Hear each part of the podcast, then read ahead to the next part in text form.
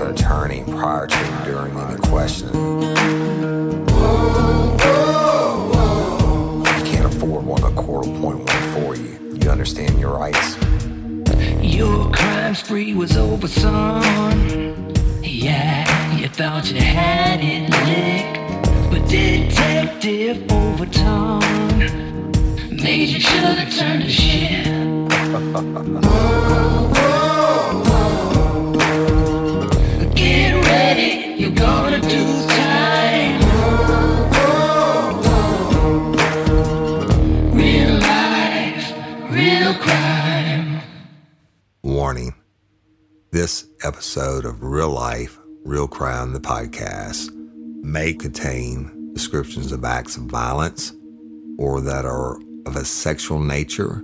It should be for people that are 18 years or older. Heed my warning, people. I did not get the facts of these cases off of the internet or from some television show. The facts we're retelling you were presented to us by the victims of the crimes or the perpetrators who committed the crimes against the victims. My description of the crime scenes are what I saw with my own two eyes. If you're going to get offended, please turn this podcast off now. Thank you. Hello, everybody. Welcome to this edition of Real Life, Real Crime, the podcast. And as always, I'm your host, Woody Overton. Today, I'm going to be continuing with part two of a series I call Monsters. Stay tuned at the end of the episode for some announcements. I'm just going to get right into it. If you hadn't heard the first edition of Monsters, go back and listen to it. But last week, I left y'all at the, we were starting to work the crime scene. We were inside the residence, Louisiana State Police Crime Lab technicians that got there. They brought in all their stuff and we're standing there. And I, I just gone to the fireplace and seen a condom wrapper partially burned, the Trojan condom wrapper partially burned. And they're putting on their booties and giving us booties and gloves and everything else. And it's it's just Calvin, Ballard, and I. And then I told you there's there's a large crowd gathered outside now, and we had already done the interview with the victim's daughter. The victim is an 82 year old white female who's deceased, laying in the hallway, half in and half out of the doorway to a bedroom in the hallway in the house. And it's the most horrific crime scene I've ever seen. And now I'm going to walk you through the crime scene as we process it. I'm give you another warning. I am not telling you what I'm about to tell you to sensationalize anything. I have to tell you this about the brutality of it because you need to understand the evil that happened. My heart goes out to the family to this day. And it's it's now been it's been 14 years since this happened to the, this this past week. Okay. And so I'm gonna continue. We suit up, glove up, and everything, and start to process the scene. Well, the first thing you're gonna do is you're going to photograph everything. And I always say we photograph everything like you're working a homicide, right? Even if I'm going to look at a house to buy, right? I, and I want to pictures for later on. I take the pictures from every single angle, every single corner, every single everything, every angle, thousands of pictures, every single view that you think you could have of everything that's in that residence. You do it because you only get one shot at it, y'all. Also, they do video now, right? but you only get one shot at it. So, in so many cases, there are things that you go back afterwards that you get more information on that you go back and you you want to look through your pictures of the video and, and see you know you, you find something that you didn't see before right? You that you recognize an, a piece of evidence or a picture that you took that's vastly important to the case that you didn't know before you got more information as you're conducting an investigation. So first thing is you got to photograph everything so i'm walking with the crime lab technician as he's photographing and, and we actually went to what would be the rear door of the residence. Now, let me explain that to you. If you're coming in from the back door, you walk into the door, you walk into the back door, that's where we start. It opens inward to the right, and you walk into what I call a mud room in South Louisiana. We call them mud room. That would be the room where you come in and you, you have your washer and your dryer and your laundry and stuff like that. You can hang your coats. Well, we call it a mud room. Like if been out hunting, you take off your muddy boots and your muddy clothes.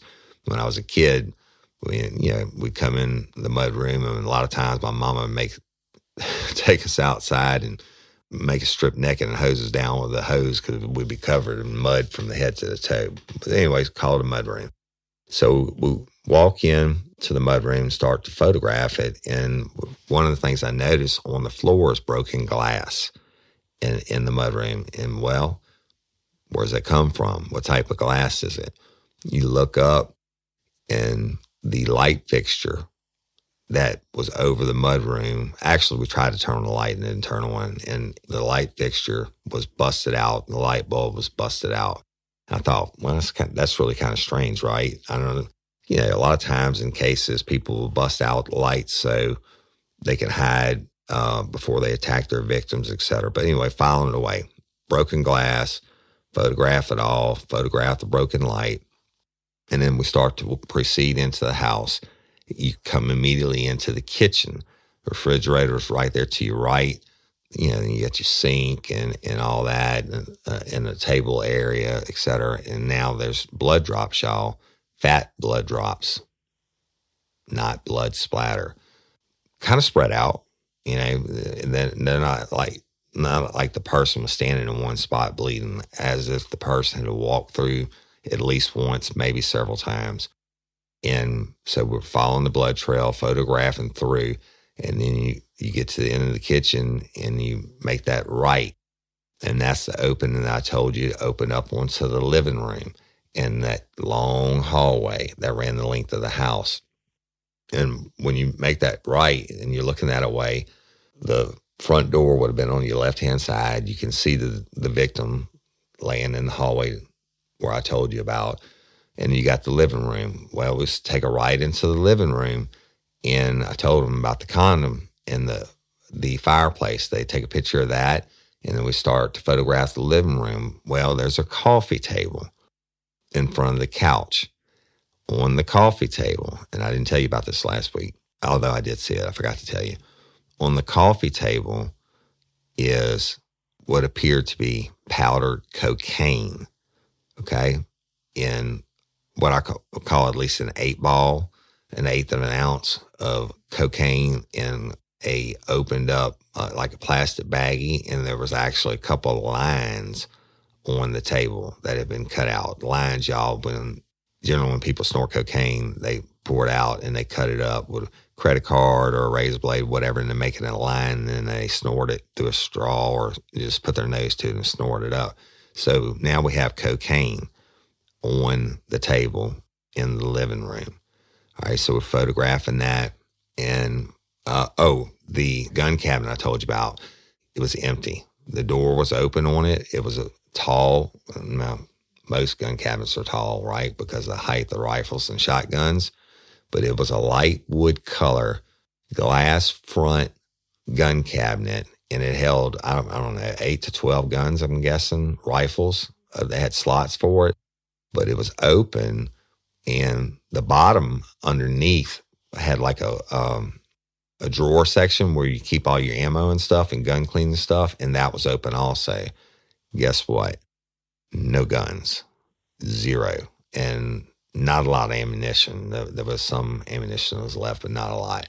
So it looked like all the guns had been taken and the majority of the ammunition had been taken from the gun cabinet. And guess what? There was some blood there also. So now, but we're not sampling yet, we're taking samples yet, we're just photographing everything. So then we start to proceed down the hallway. I showed them the bathroom on the right. The bag of ice is still in the sink, still got ice in it, still got blood drops in the bathroom. Photograph it all.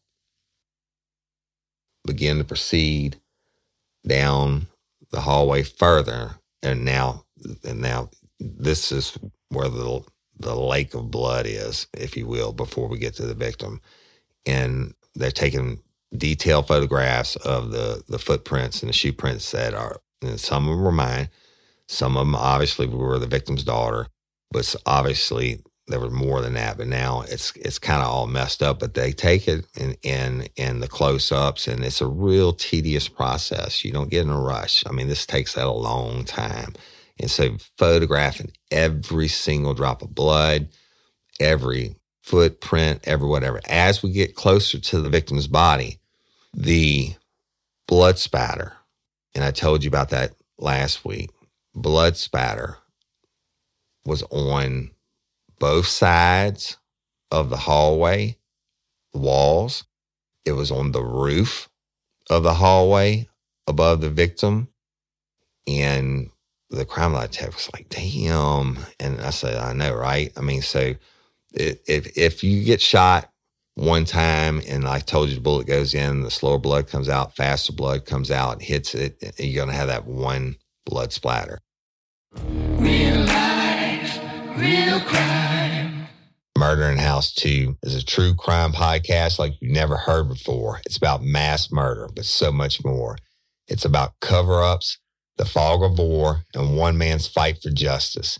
It took U.S. film director Michael Epstein 10 years to make as he searches for the truth behind the Haditha massacre in Iraq back in 2005. 24 unarmed Iraqi civilians, including women, the elderly, and young children, were shot multiple times by a group of U.S. Marines. Epstein recorded hundreds of hours of privileged conversations, including a site visit to the crime scene with the Marine charged with 18 counts of murder. Search for Murder in the House 2 on Twitter, Facebook, and Instagram. You'll see video, photographs, and interviews. Then you'll definitely want to hear the podcast. It is the number one true crime podcast in the UK made by an American about the U.S. military. So why is it number one over here? There's a lot of great true crime podcasts out there, y'all. But Murder in Haditha really takes you inside places I don't think the U.S. military wants you to go. And I, I don't think this, you know, they ever want to give themselves a black eye. But unfortunately, there's good and bad in every profession. This massacre is horrible. I mean, kids, old people, women getting murdered. Anyway, you really need to check it out. There's no spoilers here, but it's a story that those at the very top of the military and government do not want telling. It is the number one true crime podcast in the UK made by an American about the U.S. military. I found it super interesting. I'm a I'm a veteran, and I, uh, it's just tough, y'all. You got to go listen. I mean, it's not for the faint of heart, but if you're a true crime podcast fan, go uh, listen to Murder in the House. Too, it is certainly worth listening to. We had multiple blood splatters all over the walls from different angles. Different angles, which means there's many, many different wounds. Okay get to the victim, and I told you that her nightgown was pushed up, panties were down, possible rape, but it's all got to be photographed. But one thing I noticed was that the large amount of blood there was, there was not much blood splatter on the backside. Or, okay, if you fold a nightgown up, there wasn't much blood splatter on the back side of the nightgown. There also wasn't much, if any, blood on the underwear that were pulled down. Okay. That tells me something. What does it tell me? It tells me more than likely the nightgown was pushed up and the panties were pulled down after all the damage had been done to the victim. Otherwise, there would have been blood splatter on in those locations also. There were some drops, and that's to be duly noted, but no blood splatter. So I'm thinking this is probably done after the victim was already dead. So we're at the victim, and this is going to be hard to hear. And it's not to sensationalize, it's because you need to know. The victim was face down, and she, her head, I don't know how else to describe it. Her head was so severely beaten, so severely damaged. It was like nothing I'd ever seen. And I'm not talking about from a gunshot wound. I'm talking about tears in her head and then through her hair and in her skull. You could see skull all over her head. I mean, there's tears where it was down to the bone. You could see the white of her skull. Too many to count. Too many blows to the head to count. She didn't even look like a human being. It didn't look like a human head. So we're photographing it, and you don't really talk at, other than in, in some of the blood around her head. I noticed two things. Now her head was more in the doorway, y'all, into the bedroom, and there was a lo- her lower end of her body that was more out into the hallway. And there's broken glass. Two different types of broken glass. One appeared to be a vase. It was like I think it was like white, and it had, if it had been intact, you'd be it had like a maybe a painted on flower design, if you will, but it's in. I mean, it's heavy vase. I mean, it's not like a, a, a single flower vase. It was a it was a big heavy vase, but it was broken. And if you hit somebody with that, it'd do some damage. But you would you would really have to hit them hard and numerous times to break that thing because it was thick. It wasn't it wasn't a thin wall cheap vase, but it was busted. And glass was scattered, part into the bedroom, part some in the hallway, not much in the hallway, more into the bedroom where her head was. But it was there. And then I noticed a Coke bottle, an old timey Coke bottle. Okay. Now, when I was a boy and you grew up, and you went to a vending machine, you got, they didn't have, I don't know if, if they even had canned Cokes when I was a kid, but they, they served it in these thick, glass bottles.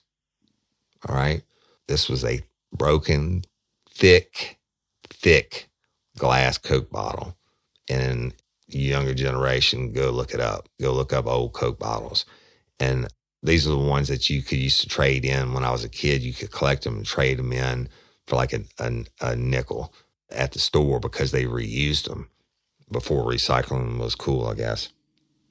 And that was there also. Now it wasn't sh- shattered as much as the as the vase was, but it was there, and it had blood on it. And look, if you hit somebody with a with an old school Coke bottle, it's really gonna do some damage. Go into that bedroom. Her walker, the, the victim, 82 year old, could not walk without the assistance of a walker. Okay. Her walker was when you walk into the bedroom, it's a small bedroom But you actually had to step over her in the doorway. You turned to the left, her walker was down beside the, the bed, and then there was an, a, uh, a nightstand and a full size bed. And then you turned to your right. I think there was a there was a TV, a small TV, and then like like shelving where like knickknacks were is what I call them. And on that shelf was an overturned thing. I think there were like a, LSU collector, might have been from the national championship, the, the old Coke bottle, like a six pack, and it was turned over. And one of them obviously was out of it, and that was the one that was on the floor. And there was some blood there. And, and it's just is is a just a fucked up scene, and the the there's so much blood on the walls, on the roof, and oh, there was, the phone was uh, was ripped out uh, and and on the floor also. Evidently, the victim had a phone in her room, and y'all is just, just so much blood. And I'm not talking about the lake of blood in the hallway now. I'm talking about the blood splatter, and and then drops mixed in, right? And so photograph that have to step back over her. And then, then when, when upon closer inspection on the floor, we saw some 22 caliber bullets. Okay. There were a couple that were not shot, meaning they were just loose bullets on the floor. Now, they were 22 caliber shorts there was a spent casing of a 22 caliber long found in the hallway. Spent meaning it had been fired. Followed away. We'll get to it sooner or later. But but you looked at you looked at the victim and the and the damage done to her head. You I I couldn't see a bullet hole. I mean, you couldn't see anything. Eh, I mean, but anyway, that keep that in your mind. Some 22 caliber shorts that were not fired than a 22 caliber long that was. Proceeding down the hall, the you know the blood splatter continue goes down the hall, but as, as the further it gets away from the body, the thinner the lines of the blood get that are on the wall and stuff, right? But it was in all directions. You know, we, we keep film, filming and shooting down the hall and then turn into the master bedroom and we get into the single fat drops I told you about and, and film the whole shoot the whole bedroom and go into that bathroom and there's blood drops, fat drops in the bathroom and in that bathroom sink. All photograph, very important. And we get done photographing the whole house. Well, the next step is evidence collection. Okay. And then during this time, you don't let anybody else in. And then we're suited up properly and everything else. But uh, Stan came to the door and he said, "Man, this there's this one female out there, and she's she's really carrying on." Real life, real crime. Y'all, these are hard and trying times. Yeah, but you shouldn't put off seeing a doctor when you need one, especially now, right? That's why I use Plush Care. They make seeing a doctor so easy, and I do it right from home. I make a virtual doctor appointment through my smartphone or my computer. With Plush Care, I can be diagnosed, treated, and even have a prescription sent to my pharmacy of choice if needed within minutes.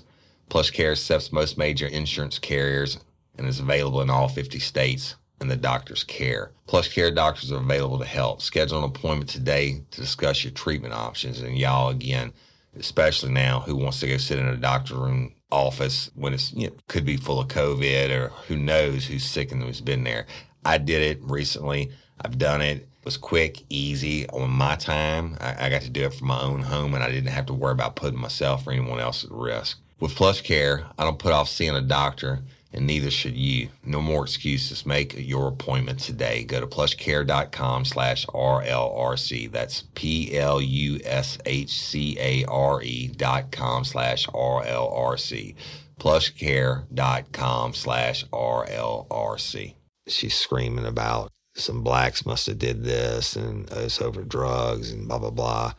And I said, well, obviously we'll get her statement, right, Stan? I said, you know, I said, I'd like to get it ourselves so we can, as we said, I said, just let her go for a little, you know, we got to work this scene, right? And so they start back the same way we photographed it at the back door. Come in. Oh, yeah. When you're photographing it, like the bullet casings and, and the different blood drops, et cetera, they're dropping the, the little yellow cards on it, right? With numbers on it. So, it's potential evidence, but at least it's being cataloged in the photographs. You don't just go in and you know photograph it and, and without marking it.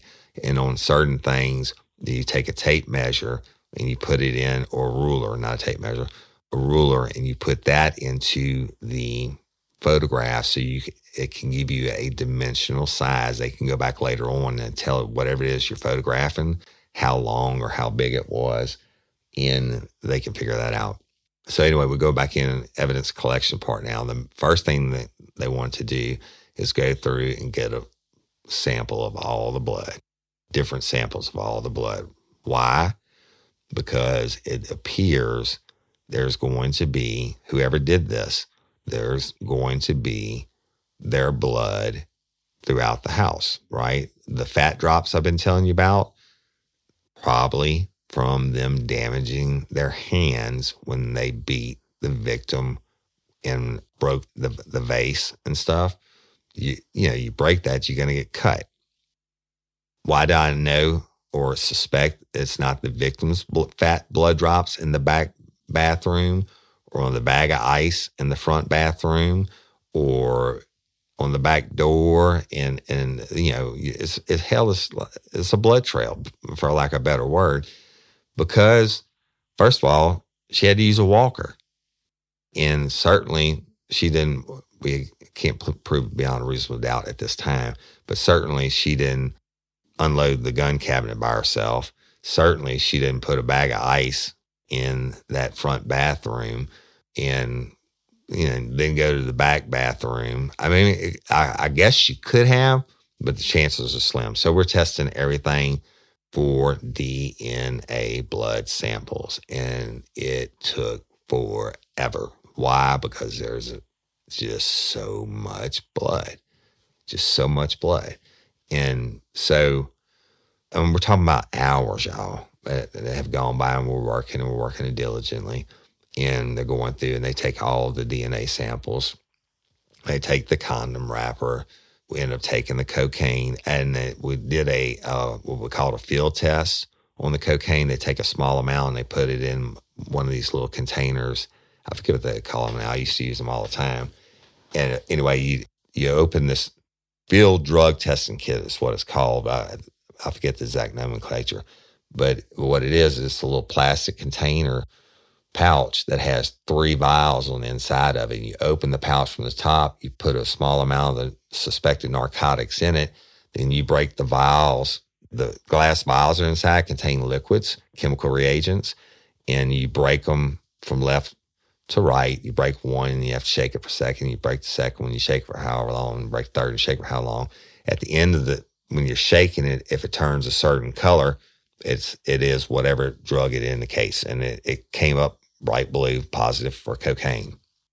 So then you got to collect the cocaine and, and put it in evidence. And in my hell, we're not even near the body yet, right? Then the DNA out the bag of ice and out of the bathrooms. And then you got to collect the broken vase and the Coke bottle. And uh, you got to collect the shell casing that was spent. You got to collect the bullets that weren't weren't fired. I mean, it's just everything.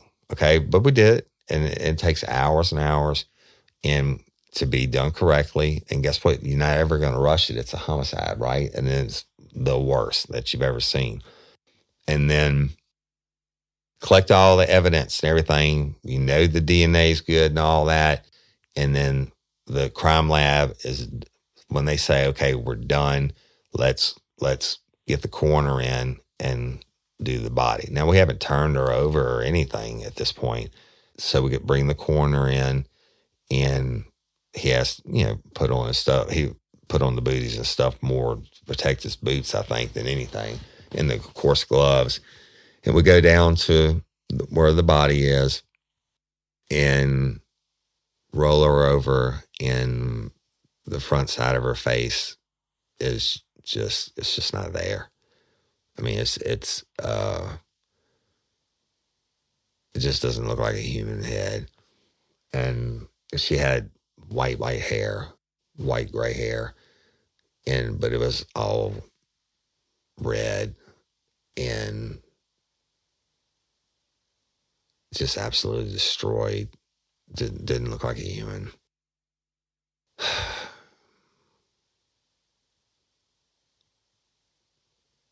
so they bag her hands, put paper bag. The technicians did. They bagged her hands. I probably forgot to tell you about that. You take the hand and you put it into a paper bag, and you then you tape off the paper bag closed. Why do you do that? In case she fought her attacker attackers and has DNA underneath her fingernails, that's going to come out at the autopsy. So you don't want to lose any evidence. She may have hairs in, in her hand. We don't know. You don't want to lose any of that evidence. Her, her hands have to be bagged. She's in lividity by this time, meaning the body was you know was stiff and and that's all important uh, the the body temperature was taken uh, all that is important to establish some time of death and uh, try to establish time of death and we end up putting her in a body bag sealing it and then putting on the lock on the body bag which has a, a number on it and that's to establish the chain of custody. You, you photograph that right there. And before she's given to the coroner or taken in, but we used uh, Seale's Funeral Home at the time. That's where the autopsies were done. And they, they would actually send out two of their guys with the stretcher to put the body on, the body bag on when once we were done. But anyway, so tag and bag, for lack of a better term, uh, bag and tag. She's bagged. You tag it.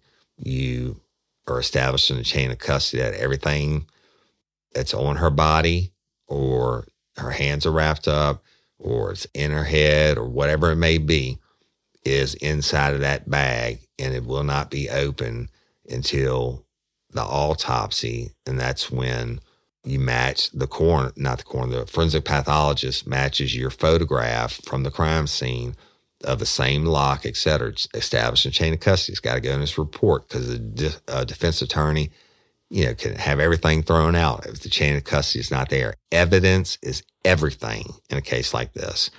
So we get her bagged and tagged, and and then uh, have seals come to the door. We, we carried her down the hall, put her on the the uh, stretcher. They cover it up. Now, remember, the family's still outside, right?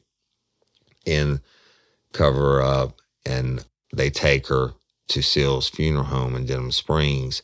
And behind the funeral home is where they, they kept the bodies in the refrigerated things like you see in the movies, the steel things where the doors open up and they put them on trays. God, it sounds so cold, right? But it's what it is trays. And they put them on trays and they, and they put them back in the cooler until we can get the autopsy scheduled. Got the autopsy scheduled for I think it was going to be the day after that. But anyway, so we get her out now. She's gone. And and then we meet back and Stan was like, you know, you got to go out and interview those girls. I said, absolutely, we're going to do that. So let's go do it now. So Calvin and I go out. You know, it's just surreal. It's, it's, it's a bad scene. I mean, this lady, 82 year old lady, spent her whole life helping kids. Everybody loved her. She's got everybody loved her. And so, so many people out there, the emotions are so high. But Stan told me which one it was that was doing this extra carrying on. And we, Calvin and I approached her first. And I'm going to tell the names later on, y'all. Calvin and I approached her first. And I said, I said, you are, he said that that was my, that's my grandmother. That's my grandmother that got killed. I said, okay. I said, I need, we need to get a statement from you.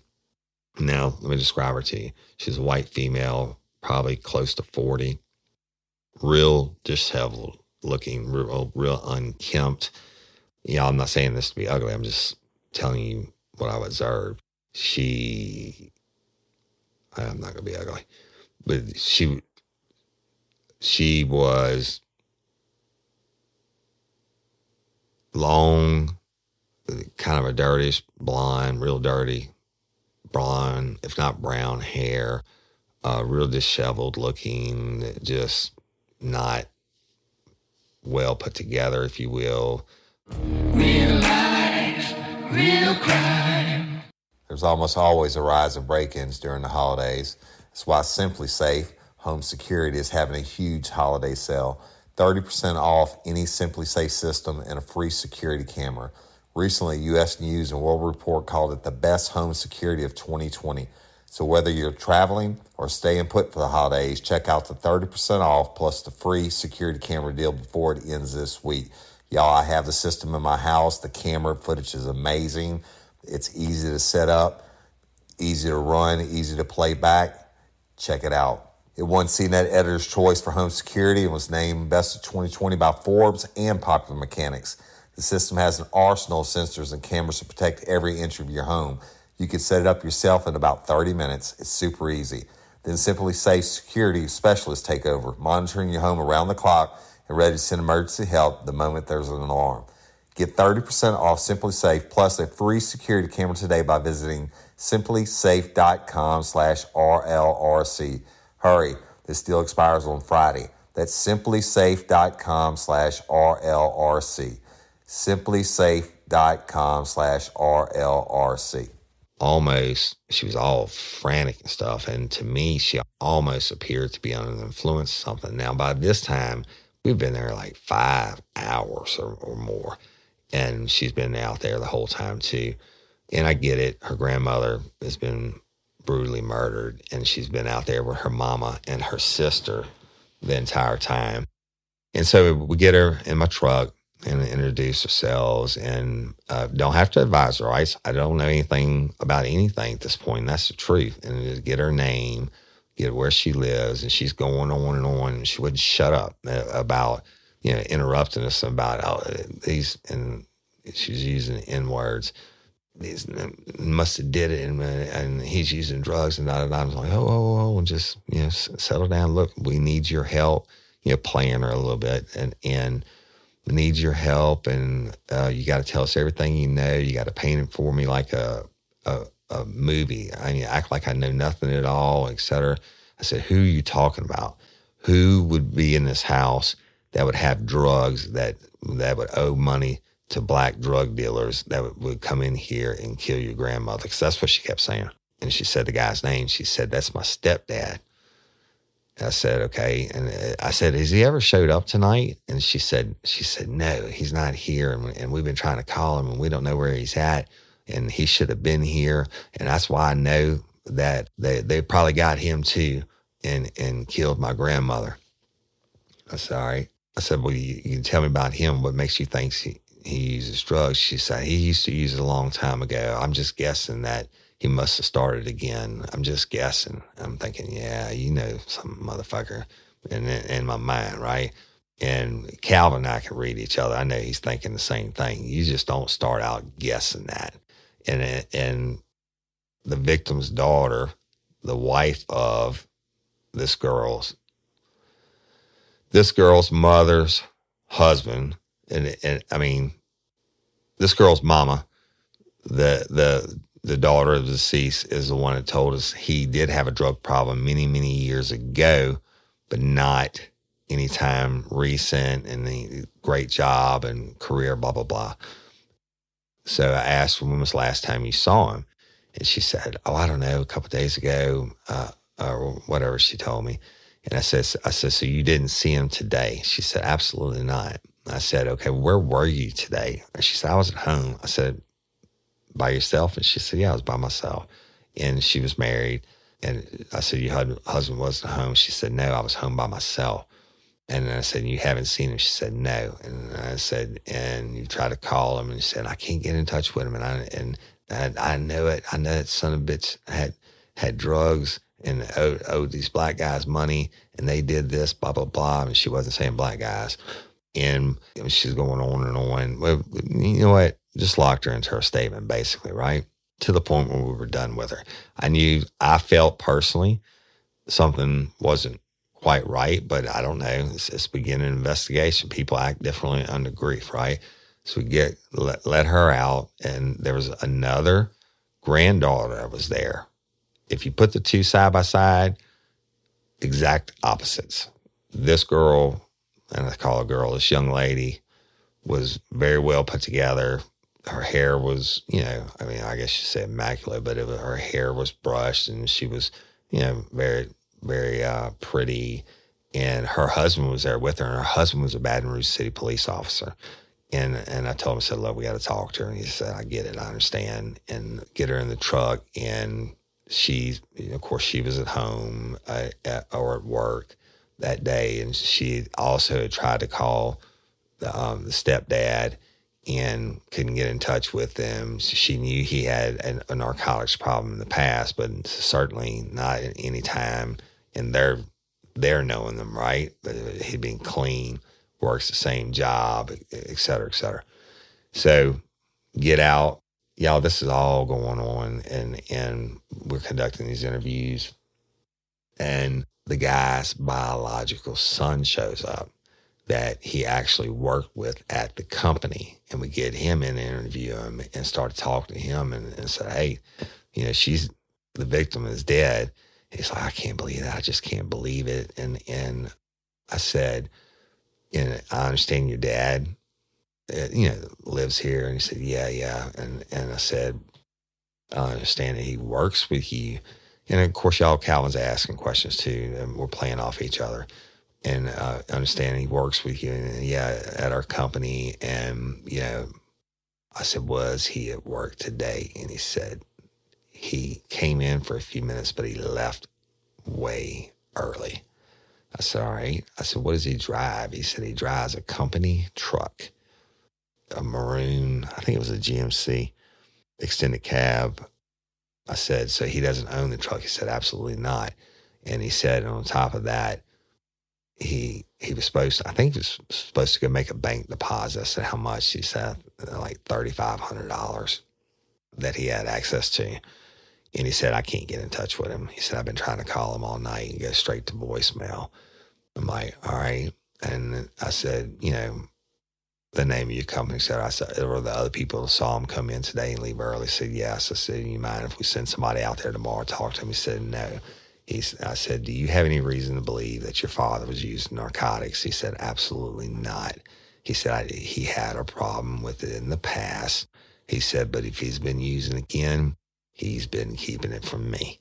And he said, I wouldn't put up with it. He said, My father's a Christian man. He goes to church. He testifies uh, his, about his uh, fight with narcotics and his demons and everything else. And he said, I just don't believe it. And I said, well, look, you know, we got this information. I said, I'm really got to get with you on, you know, a lot of stuff, y'all. And I was thinking in my mind, does he have a company credit card? Does he have, you know, what, how does he get his money? We don't have a suspect yet, but it's certainly strange this dude didn't hear. By now, it's like probably two o'clock in the morning or later. I don't know. It's been a long time. And we talked to him and ended up releasing him from the initial interview. And we met back with Stan and everything and told him, said, look, man, I said, obviously, this dude is missing. He's had a narcotics problem in the past, cocaine specifically. And we got the coke in the house and, you know, we just got to work it right. And I said, we got to start somewhere. We got to start with him. And uh, he's like, yeah, yeah, you're right, but you can't discount the, you know, the drug dealer there. I said, look, we can't discount anything. Everybody's suspect except for us. And, and meanwhile, we're standing there talking, and the daughter of the victim, the first one we interviewed, comes up and says, says, I think they're like her granddaughter, her granddaughter, or they, there were a lot of orphan children, y'all, that were involved in the story that I may tell you about or may not or whatever, and they all considered this the victim to be their grandmother, what have you. And she said she said this girl just got here and she had to drive in from North Mississippi and she's got information on him talking about her husband that was missing. I said, All right. So Calvin and I go up and introduce ourselves, say, Hey, can you come in the truck and talk to us? And so she did, and she gets in there told her names, told us where she lived in, in northern middle part of Mississippi. And I said, you, you, I understand you have some information on him. And she said, I do. She said, it just totally freaked me out. And I said, what is it? And she said, I stopped Yeah, I think it was Brookhaven, Mississippi. It's either Brookhaven or McComb, but I, I'll tell you about both of them. They're not 15 miles apart. And if you go to, if you come into Livingston Parish on Interstate 12, or say, let's say you leave in Livingston Parish on Interstate 12, you go east until you hit I 55, I 55, and that runs north all the way from the Mississippi line all the way down to where it hits Interstate 10 and you take a left and go to New Orleans. So she said, anyway, you you would take I 55 into Mississippi. You you uh, you know you pass now Louisiana, you go through Kentwood, and then you come into whatever small town in Mississippi, and then another one in the town. Yeah, there's a couple bigger ones, and they are McComb and then then uh, Brookhaven. But regardless, she said she got the phone call about the victim, who's her great grandmother or whatever, and she was like, "Holy hell!" And and I mean, you know, she loves the lady, right? And she's coming, she's family. She said, I had to load up, I had to bring my kids or whomever somewhere. It's in the middle of the night now. She said, I had to load up. I had to stop at Walmart to get something to drink or I don't remember what it was. Maybe cigarettes. I don't remember. But that was the only thing that was open that time of night in that small of a town was the Walmart. She says, I go I'm getting out of my vehicle. I'm going to walk in the door of Walmart and I see him coming out and he's carrying some bags of groceries. And she stopped and she said, it freaked me the fuck out. She's like, what are you doing here? She said, don't, don't you know? Don't you know? And I'm not to say the victim's name, uh, what they called her. She said, don't you know she's, she's dead? She's been brutally murdered. And then he looks at her and he said, yeah, yeah, I heard, I heard. I'm, I'm heading that way right now. I'm heading that way right now. She said, what are you doing in Mississippi? He said, oh, I was up here for work, but I'm headed that way right now. Uh, I, I'm, I'm headed straight there. And, and, and he, she said he was really like, not strung out, but like really amped up. And then he took off and he got into that maroon truck and drove off. And she said it freaked her that out, right? And then, and so she just left and she ends up coming there and she's, you know, gets there and we're interviewing her. And I said, what time was it? And she told me when she was at the Walmart. And so we thanked her and let her go. Got her phone number in case we need to contact her again. But we got her statement that she sees him in Mississippi. Now, this is like, this is like shit, three hours from where the victim is let's see, I an hour, at least two and a half, three hours from where the victim is. And he's coming out of Walmart in the middle of the night carrying grocery bags. So we ended up interviewing everybody else and whatever. It's, it's like four or five o'clock in the morning. We have hold our last detective meeting us to stand. I said, we got to get to Walmart. We got to pull a video. We got to find out what time he got there. We got to see if we can see any injuries on him we got to see what he bought. He said, I agree. He said, I agree. I, I said, look, I'm, I'm white. He said, I'm going to get the day shift guy come on, run over there, uh, give it the manager and pull a video, go, you and Calvin go get a couple hours sleep and then meet me back at the office like in maybe two hours. He said, sleep fast, Hoss. I said, all right. So go home, go back up. Uh, I didn't sleep for an hour probably and showered, fresh clothes, go back to the office and they're there, and I forget who it was. It may have been Kim McMorris. I went and pulled the video, and they had sure enough, sure shit, and Walmart cooperated, put out a warrant. They told them what we were looking at, and not only did they give us the video, but they gave us the receipt, copy of the receipt of what he bought. In the video, this dude, I'm describing for you. He's probably 5'11, maybe 280 pounds, fat, big, thick glasses, probably late 40s. And he's just a slob. And he's in a shirt, like a t shirt with a pocket thing on the front and, and some jeans and whatever. And he's just fucking strolling through Walmart, and, you know, getting things off the shelves. But at one point, he went to the women's section, women's underwear section and and he picked something out of there then he, he he went all the way through the store. He went. I mean, should he shopping like it's a Sunday, and he's got all the time in the world. He went to the fruits and vegetables section and got a couple items. And so I'm looking at the receipt while we're watching the video, and receipt shows some normal things like some toiletries, you know, uh, toothbrush, toothpaste, some deodorant, and but shit, it got to the women's section. He bought a pair, or I guess you call them a set. I'm not a lingerie guy, but he bought. I guess I'm gonna call it a set. A set of women's underwear. I think they were like fake silk and like a shiny dark blue, but I, I forget how it's listed on receipt, but, but it was like size jumbo. And, and I don't know women's clothing sizes, but I, I, the manager store said that, that what he bought was the largest size that they had. And then he went, when he was in the food section, he bought different food items. But when we went, I could understand everything he bought and even grapes he bought some grapes, right? Because you can put grapes in a cooler and, and eat them as you're driving down the road. But he bought some large yellow squash, squash, the vegetable. And I'm thinking, and I told Calvin, I said, what the fuck? I mean, I, I can understand, I don't understand the women's underwear unless he, he's got a girlfriend somewhere, right? And I said, but the squash? Cal said, I don't know, man. He said, I don't know. He never showed up that night, by the way, after the witness put him in the Walmart and she was right. It was him. We we printed out the picture from the Walmart, showed some another detective took it to one of the family members. They said, Yeah, that's him. We knew it was him anyway. We had pulled his driver's license and all that. Um, but he was positively identified as being him. But he, the things that stick out from the receipt for me at the Walmart are the women's bra and panties, but it was like a set thing, more like a lingerie thing. And then the big squash. Figure it out.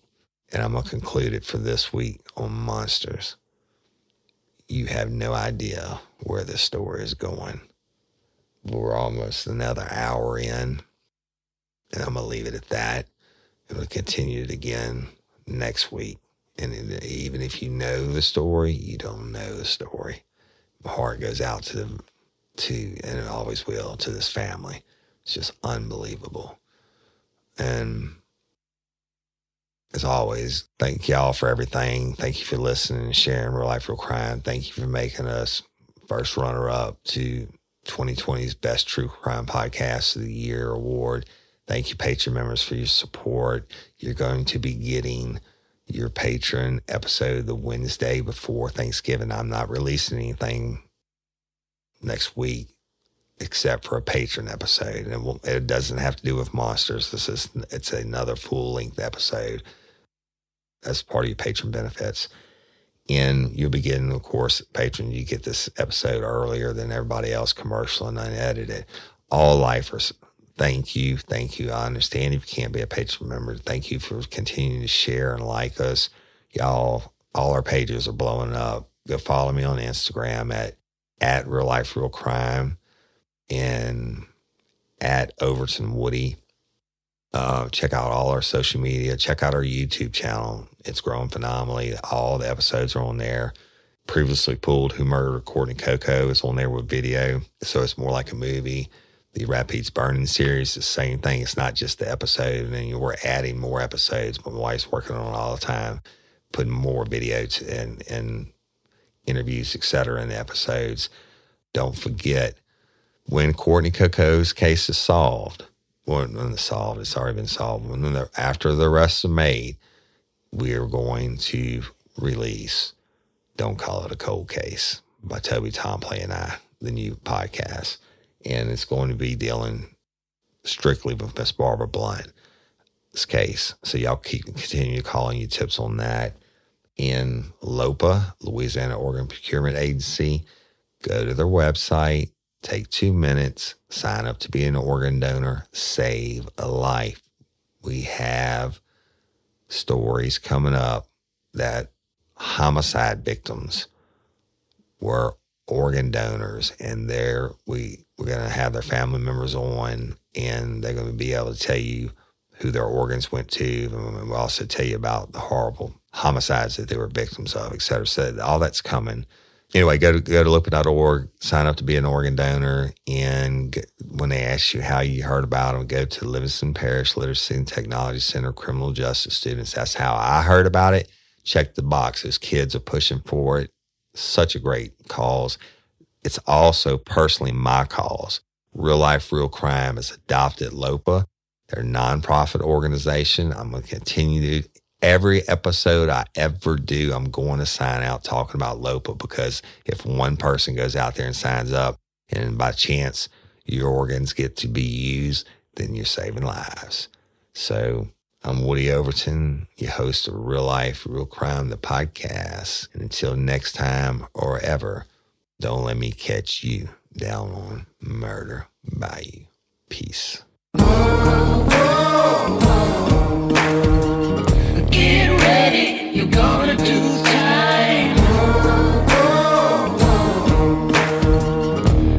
life, real crime. Real Life, Real Crime is a true crime podcast brought to you by Woody Overton and executive producer Toby Templey.